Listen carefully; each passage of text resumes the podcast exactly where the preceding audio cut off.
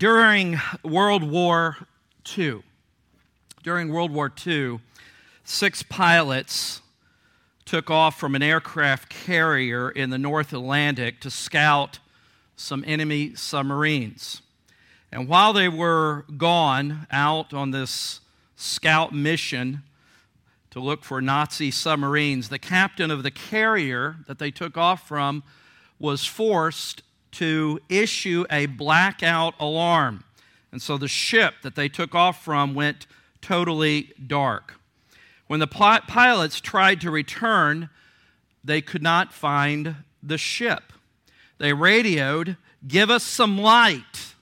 We're coming in. We're coming home. The ship's operator replied, Order blackout. I cannot give you light.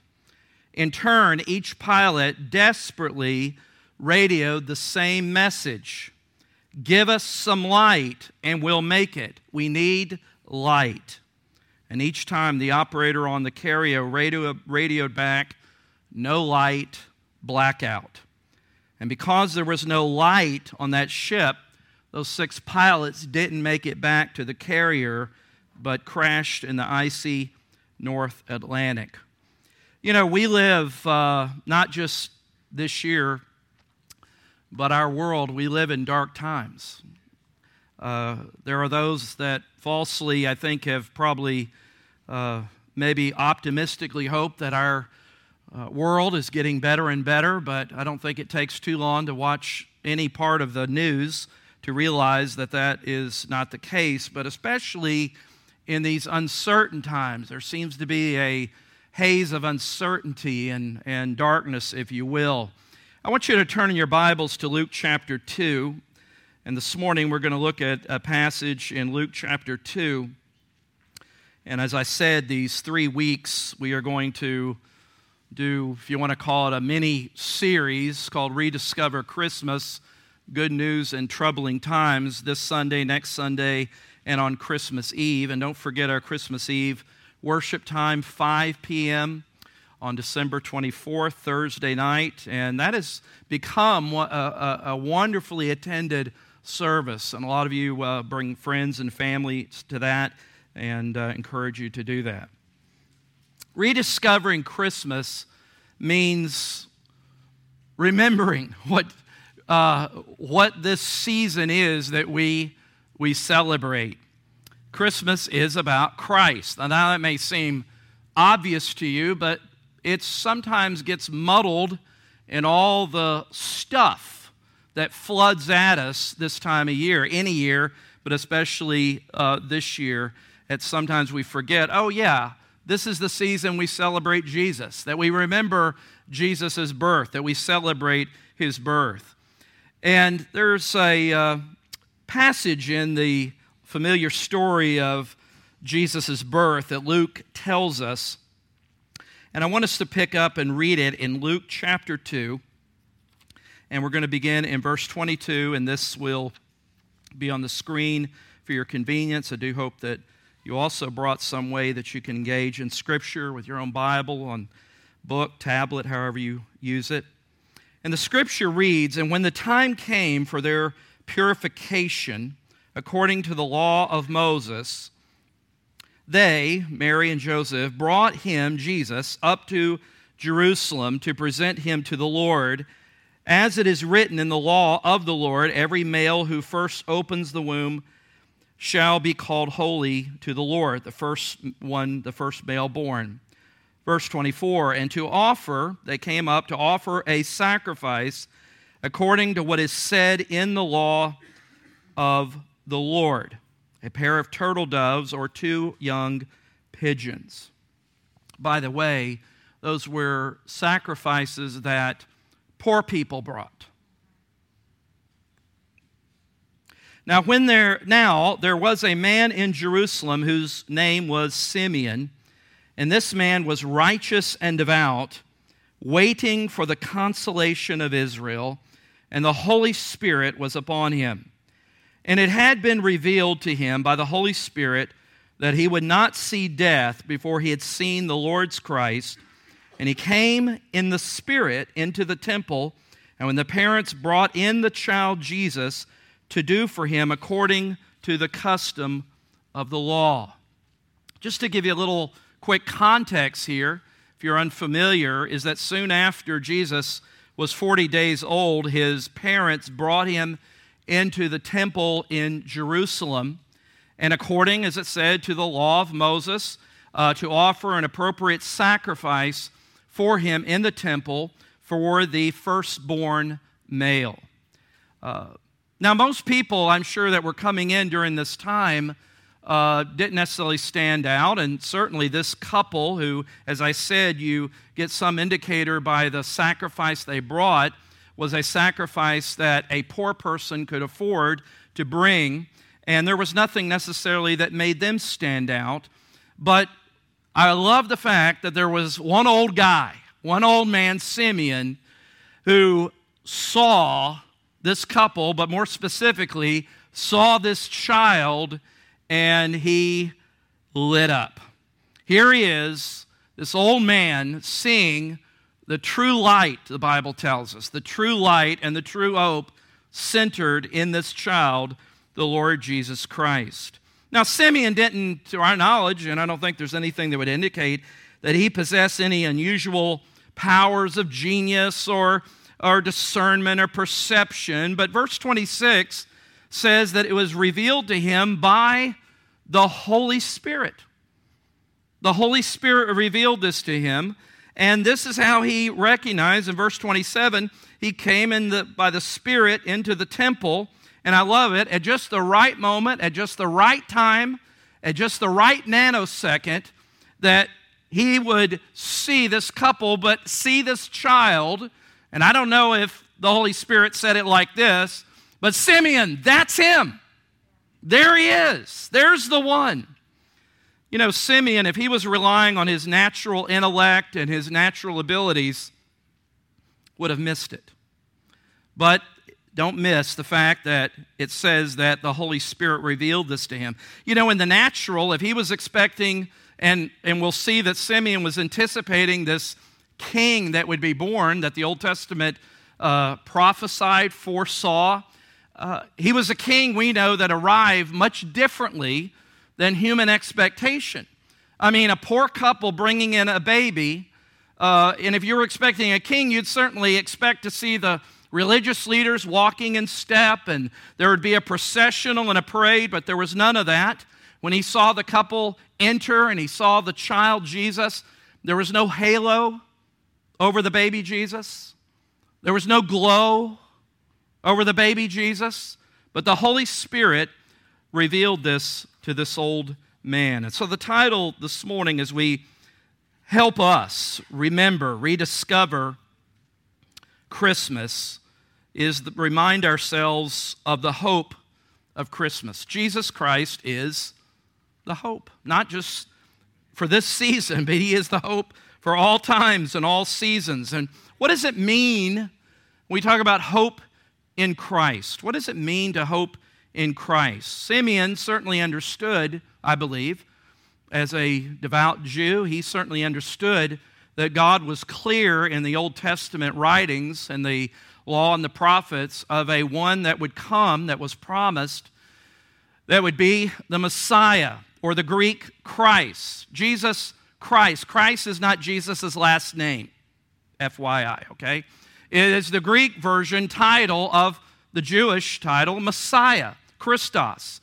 Uh, and so, as he was anticipating this, there was a hope that when he saw this child, the hope uh, that flooded this old saint of thousands of years of anticipation, he experienced the hope of Christ. And I think that's a good place for us to remember, rediscover, remind ourselves about Christ of Christmas. Rediscover that our hope as believers, our hope is in Jesus Christ. I want you to consider this morning three main observations in this passage to help us kind of unpack this a little bit. Notice, firstly, that the Christian hope, number one, the Christian hope is accepting that Jesus Christ is the only way of salvation.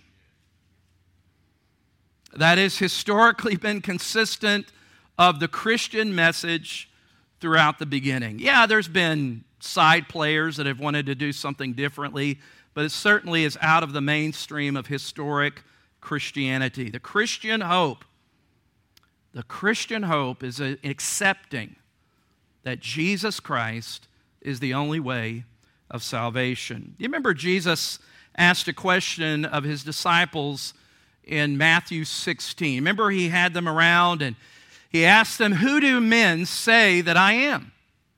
What's the word on the streets? And they all kind of chimed in. But Jesus put it to them this way in verse 15. He said, But who do you say that I am? That's a question we're all confronted with, aren't we? What's your personal evaluation of Jesus? You remember C.S. Lewis, and I believe in Mere Christianity, said there's really three, uh, there's only three conclusions. You either determine that Jesus is a liar, just a liar. And there's certainly been a lot of liars that claim to be sent from God, right? Or he's a lunatic.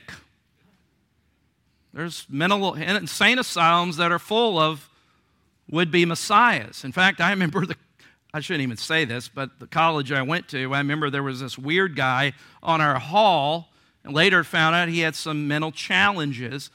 But uh, he lasted about two months, but he just, he liked to walk around in his robe, and he had a, you know, and, and he reached the point where he believed that he was Jesus. And, uh, I finally, one day I said, Well, what are you doing in Bible college?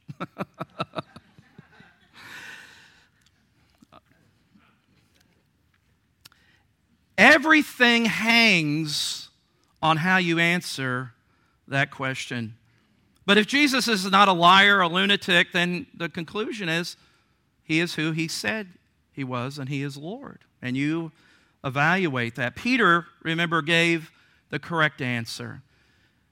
And of course, I still think in King James. When I look up a verse, I still have to look it up in a king because that's just the way my I was raised. I don't use it much anymore. But he said, "Thou art the Christ, the Son of the living God."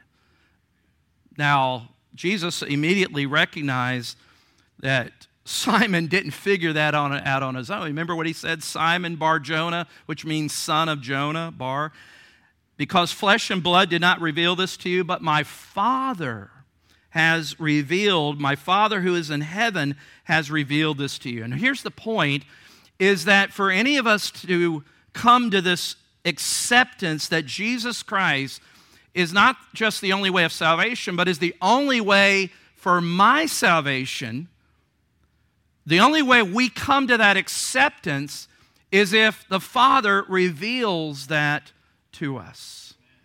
There is a work of the Spirit that precedes my faith and trust in Christ. I think that's the whole point of what Jesus and John the Apostle tells us in John chapter 3, that chapter of Nicodemus coming at night and you must be born again. Remember in verse 3, Jesus said that unless you are born again, that means that there is a transformation that just as though you, it was impossible for you to have anything to do with your natural birth, so it is equally true and impossible for you to have anything to do with your spiritual birth. It is a miracle that only God can do. And Jesus said in John 3 3 that unless you are born again, you cannot see the kingdom of God. How can you accept something that you can't see? And he's talking about a spiritual work of the Spirit.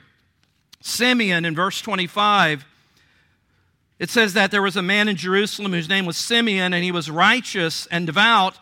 And it says that he was waiting, and I love this, for the consolation of Israel. That's a term that is drawn from Isaiah, I believe around Isaiah 40, but that 700 years before Simeon ever experienced this, that refers to the coming of Messiah.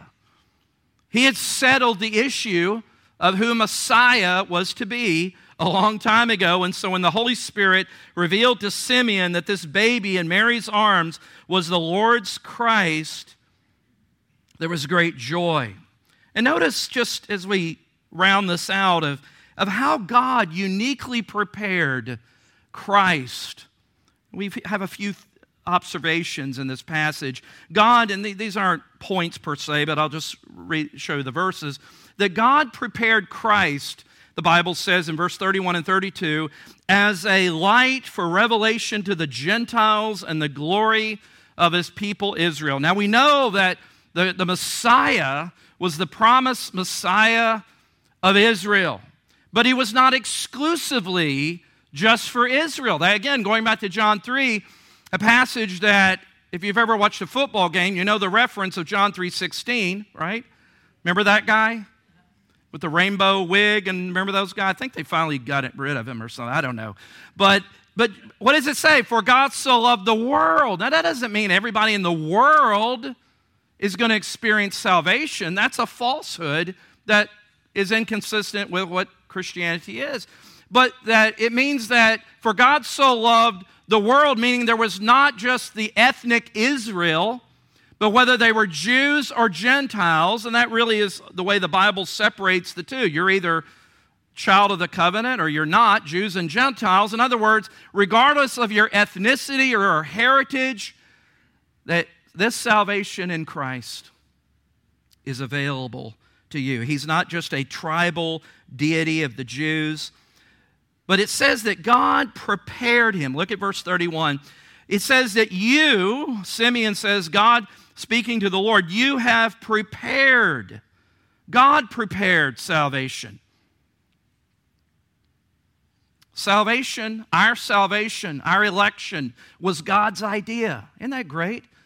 It was God's idea because if it was left up to us, we would have never found ourselves stumbling in the dark to find the light. God had to open that light. God prepared this, and He prepared it. Notice verse 32 a light for revelation to reveal, not the book of Revelation, a light for revealing this to the Gentiles, but also for the glory to your people Israel. Jesus was the anticipated king. Israel had even their best king, even the best king and we'll say what? David, right? Well, Was a failure. Right? But he said there'd be one who would be the son of David who would be anything but a failure. And this king would come in the full righteousness of God. So God prepared Christ as a light of revelation to the Gentiles and a glory and glory for the people of Israel. But also in rediscovering this Christmas story, we're reminded that God prepared Christ to bring judgment on all that opposed him. Now, you know, that's part of sometimes discovering the Christmas story that may surprise you. But right here, it gives us a little indication here, and sometimes rediscovering the truth about Christmas is rediscovering or discovering the whole picture of what Jesus' coming was all about. Notice verse 34. And Simeon blessed them and said to Mary, his mother, Behold, this child is appointed for the fall and rising. You ought to underline fall and rising of many in Israel, and for a sign that is opposed. A first hint, right there, a first hint that Jesus' coming would not be good news for everybody. That Jesus' first coming would not bring salvation and peace to everyone. It says that he was appointed. God the Father predestined, appointed, predetermined from all eternity, read John 1, that Jesus Christ would come not just to live a moral life, an ethical life, to be a great teacher. Nobody is bothered with a little baby in a, in a manger. That doesn't upset people. But Jesus Christ was prepared and appointed by God the Father to go to the cross, to be the sin bearer for many. Jesus Christ, baby in a manger, was born to die. There's a lot of sentimentality around Christmas. But there is also great truth that our eternity hangs on. And, and in, this, in this little statement of Simeon, notice he says, a sign to be opposed. Now, how would you like some old guy that you're, you're bringing your baby to church? And some old guy says, and this child's going to grow, and there's going to be people that oppose him. And he says something even more severe a little bit later to Mary that many would oppose and reject him. Of course, we know John 1 that says that he came to his own, and his own people, they didn't receive him, they didn't accept him. I think it reminds us that you cannot be neutral about Jesus. Jesus said in Matthew 12 30, if you are not for me, you're against me. Who do you say that I am? But also notice in verse 35 that God prepared and appointed this Christ that salvation would be through his death. And you just get a little, little indicator in a parenthetical statement in verse 35. And Simeon says to his mother, Moms, would you really, you'd be like, I'm not coming back to that church. Oh, yeah, they gave us a mug and a candy and that kind of, you know, they had nice cappuccino. But did you see that old guy handing out bulletins, what he said about my baby? Huh? Listen to what he says to Mary. And a sword, but notice, he says, a sword will pierce through your own soul. He's saying that to mom. And get this passion of the Christ nonsense out of your head from the movie. Because some of that, you know, where she's out mopping his blood and all that, you realize that is not biblical. That comes from Catholic legend, okay? She was fully aware, even from the beginning, we know, that he will be a son, he will be a child who will save his people from their sins. Matthew 1. Joseph understood that you shall call him Jesus, and he will say he will save his people from their sins. But he says to Mary, Mom, a sword is going to pierce through your own soul. That gives us an indication of the anguish that Mary felt. This was not, she was not some supercharged spiritual woman. Her child was murdered. She witnessed that. And Simeon, through the Holy Spirit, is speaking prophetic truth here. Jesus said, Who do men say that I am? And of course, right after Peter's confession, you remember what happened? In Matthew 16 21, the Bible says that from that time, Jesus began to show his disciples that he must go to Jerusalem. He wasn't somebody that went to Jerusalem and things just got out of hand. There was an intentionality from all eternity that he would be sent to be the sin bearer of all that the Father had given to him. You say, Do you understand that? Not totally. But I understand what Jesus did. And I understand that I'm saved by grace and not my own smarts. And God, if God had not loved me first, I would have never loved him. I was blind, but now I see. You figure it out. Isn't that what the old blind guy said to the Pharisees?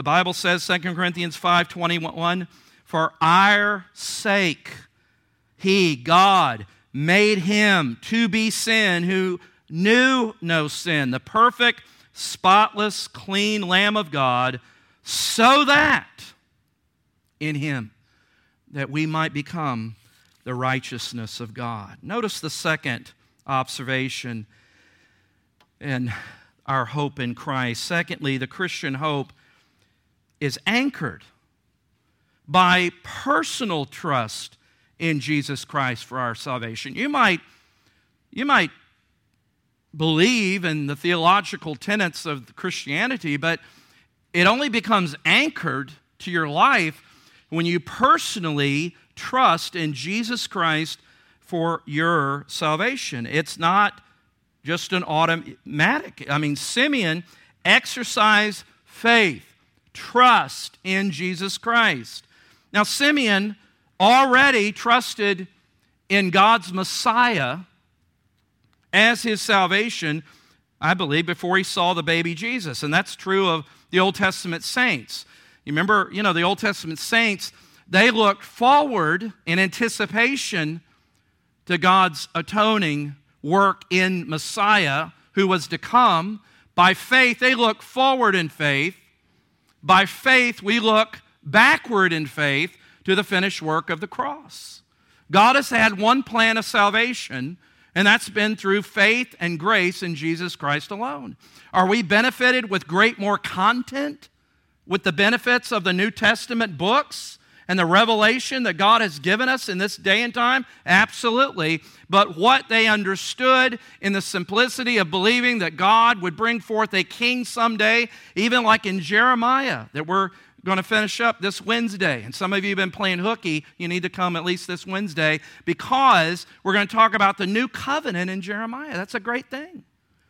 And in the midst of their judgment of Israel, God has this hope for Israel that there's coming a day of restoration in which Messiah will restore his people and rule and reign.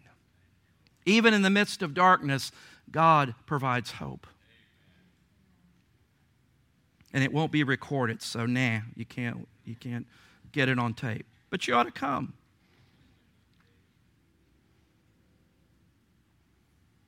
In verse 30, Simeon says, For my eyes have seen your salvation.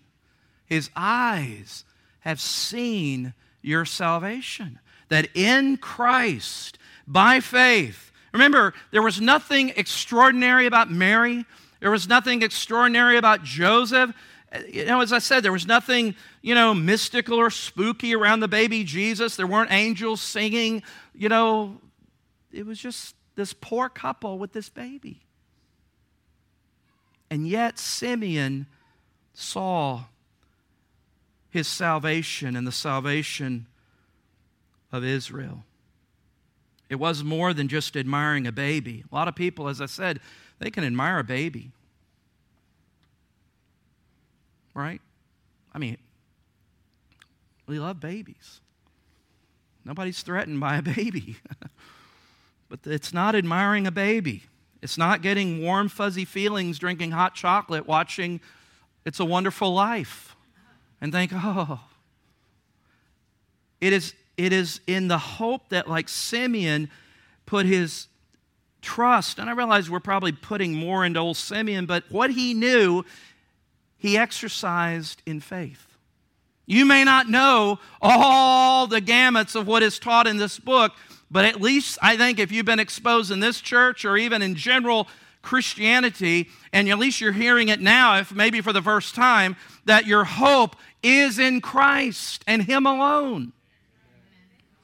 And this hope is the one that 700 years before he was ever born, the prophet Isaiah would prophesy and write in Isaiah 53 about that this Messiah would be sent to the cross, prepared by God when God in Isaiah 53 says, Surely he has borne our griefs, carried our sorrows. We esteemed him stricken, smitten by God. Don't miss that.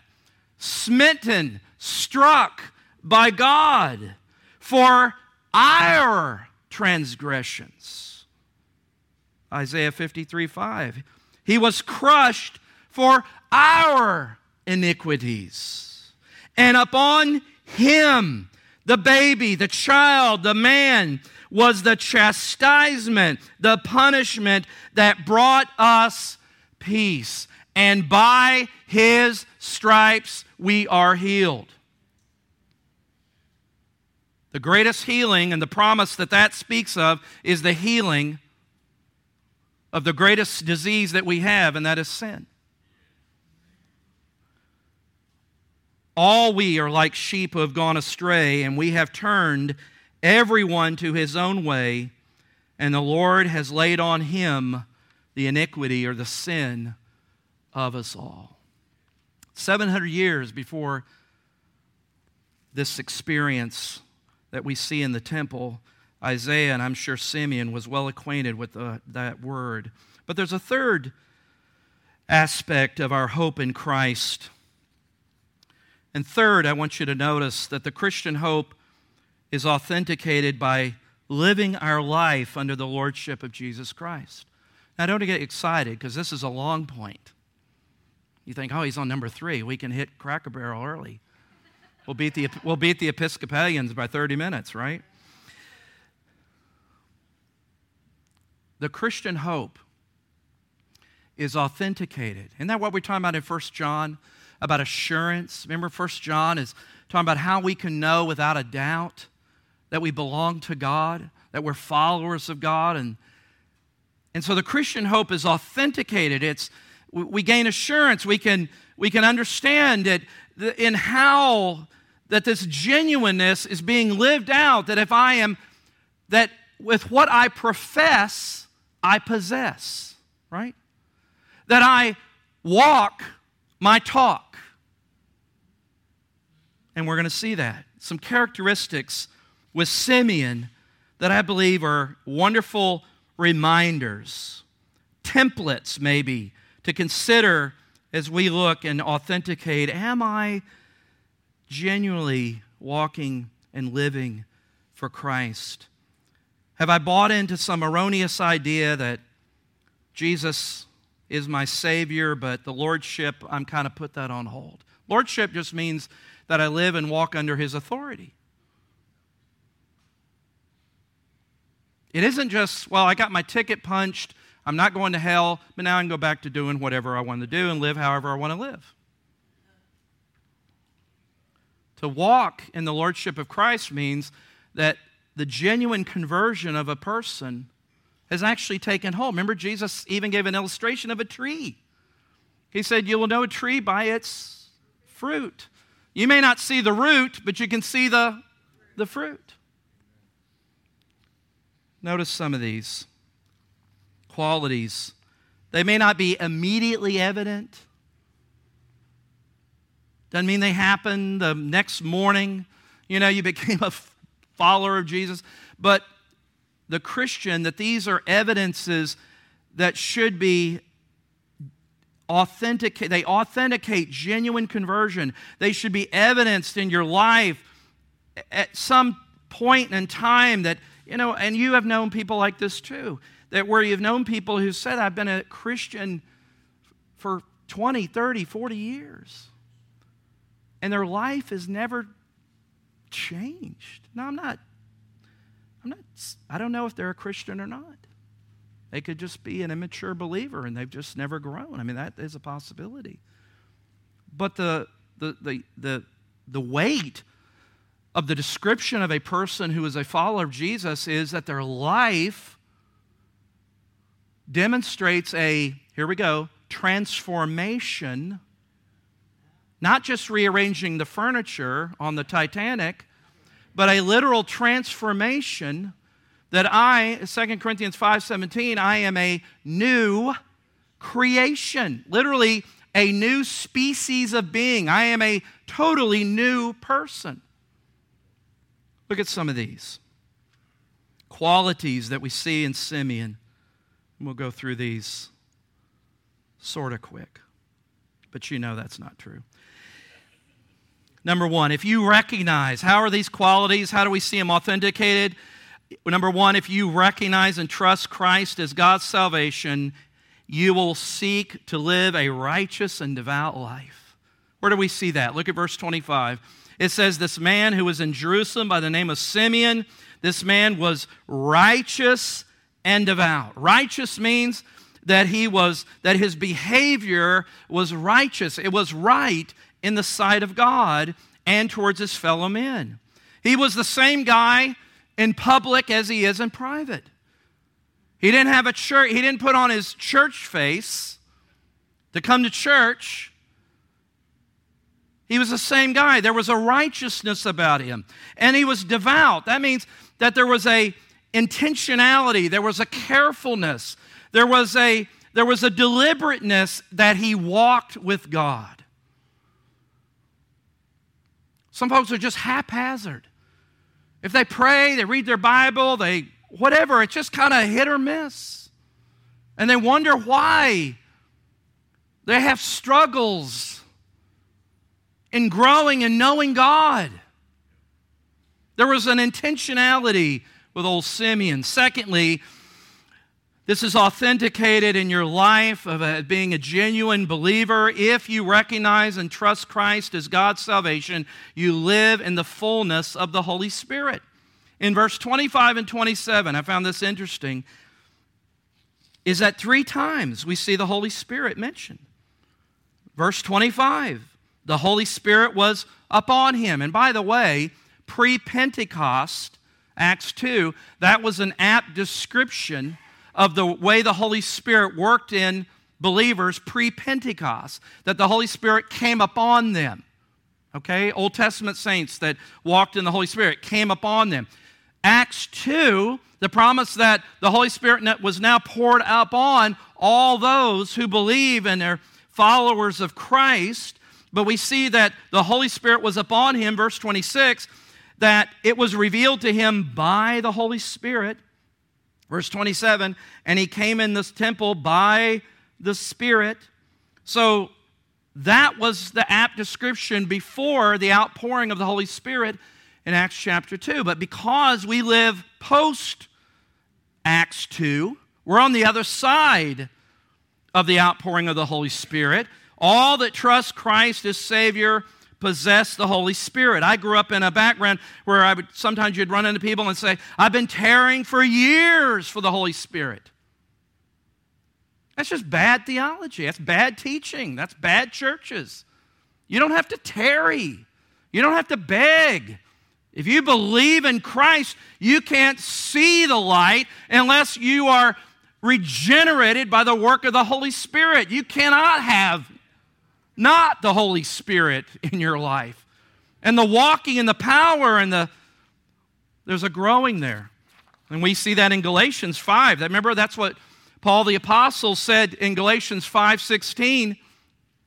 He talks about, "But I say walk by the Spirit and you will not gratify the desires of the flesh." Verse 25, I love the way it says, "If we live by the Spirit, notice it says condition, if we live by the Spirit, let us also keep in step with the Spirit. What does that mean? It means you're not trying to get ahead of the Spirit. You're not lagging. You're just, and I'm just using that figuratively, you're just keeping in step. That implies a day by day, moment by moment, walking with Christ, walking in the Spirit. That's not some weird mystical concept. It's not some weird thing. It, isn't just for some people that have this kind of elitist kind of mentality that they are walking in the Spirit. And there's kind of this ooh, weird thing about them. Some of you have been in church long enough. You know, listen, I pastored too long sometimes, right? They need, to, they need to haul me off every once in a while. I met a lot of weird people. There's nothing weird about it. Listen, you remember what? This is free. John 16. Remember when Jesus taught us about the Holy Spirit, about the helper who would come, the one that comes alongside? And remember one of the job descriptions of the Holy Spirit? says that he will speak of what I speak. In other words, he points and directs people to Jesus. He's there to point people to Christ, to magnify Christ. So if walking in the Spirit if the Spirit is pointing us to Jesus, and we know and walk and understand Jesus by the Spirit breathed words, according to 2 Timothy 3:16, then walking and keeping in step with the Spirit is just walking and living like Jesus in our life. It's not floating three feet off the ground and having kind of a mystical air about you. All right. Had to get that off my chest. Number three,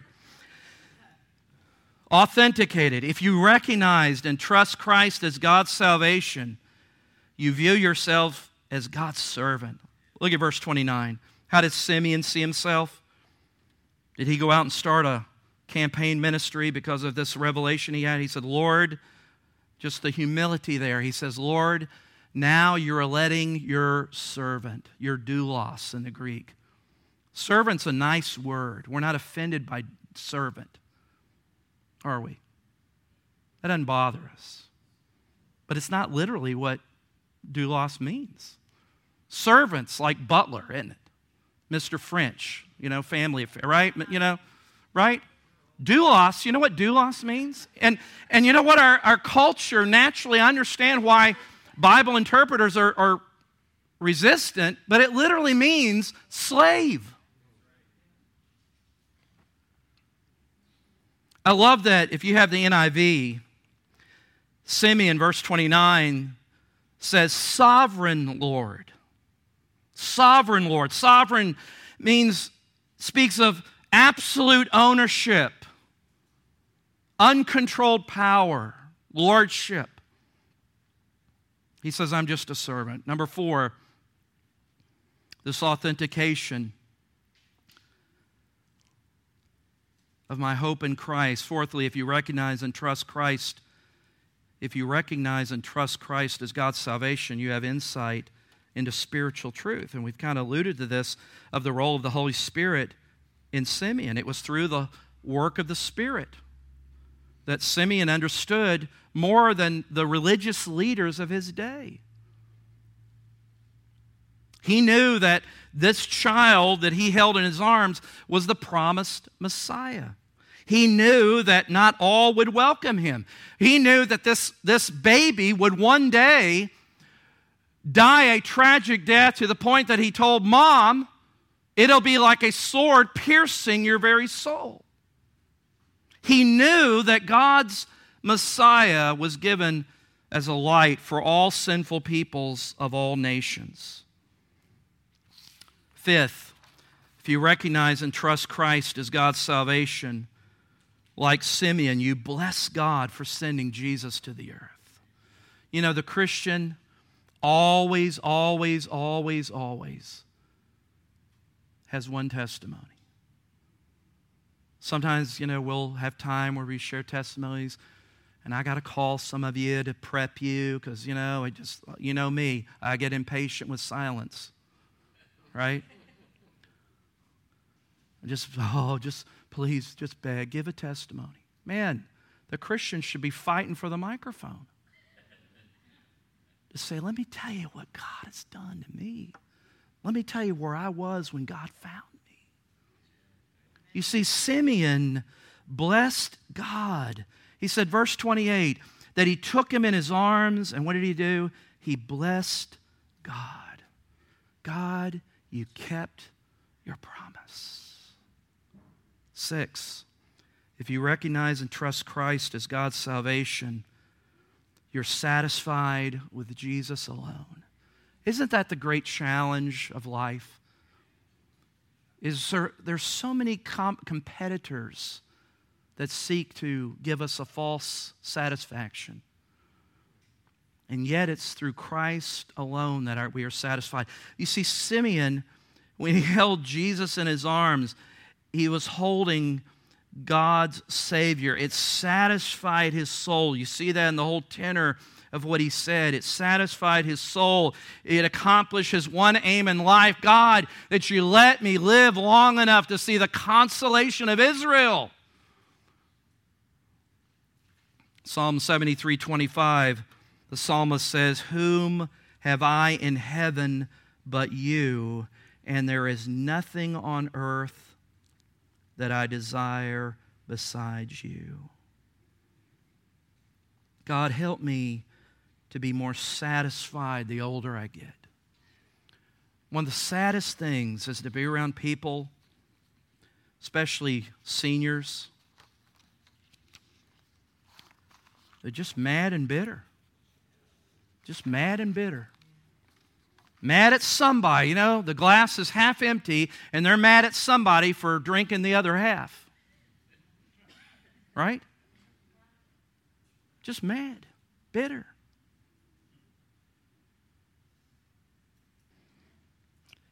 I have a hymn that we're going to christen as a new Christmas hymn. And the hymn is My Hope. Remember, listen to the words. That little hand signal was for you, Sherry, to me doing that finger. Just trying not to be obvious. She's over there texting somebody. I don't know. Just trying to be subtle, you know, do that. You know, they teach you that in pastoral, you know, stop. Okay.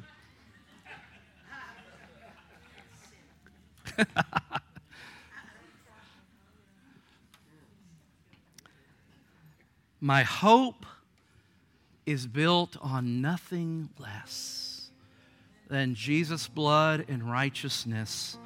I dare not, I dare not trust the sweetest frame, but wholly lean on Jesus' name, on Christ the solid rock I stand.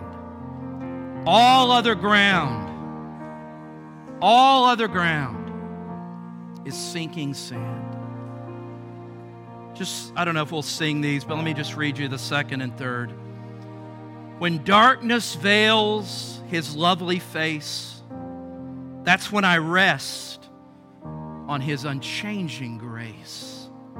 In every high and stormy gale, my anchor holds within the veil. His oath, his covenant, that means his promises, his blood support me in the whelming flood.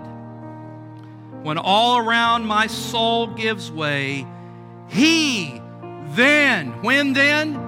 It's when my soul gives way, he then is all my hope and stay. Let's stand to our feet. Which ones are we going to sing? The first one. The first one in the chorus? Or the refrain? Okay. Let's sing it. My hope is built on nothing less.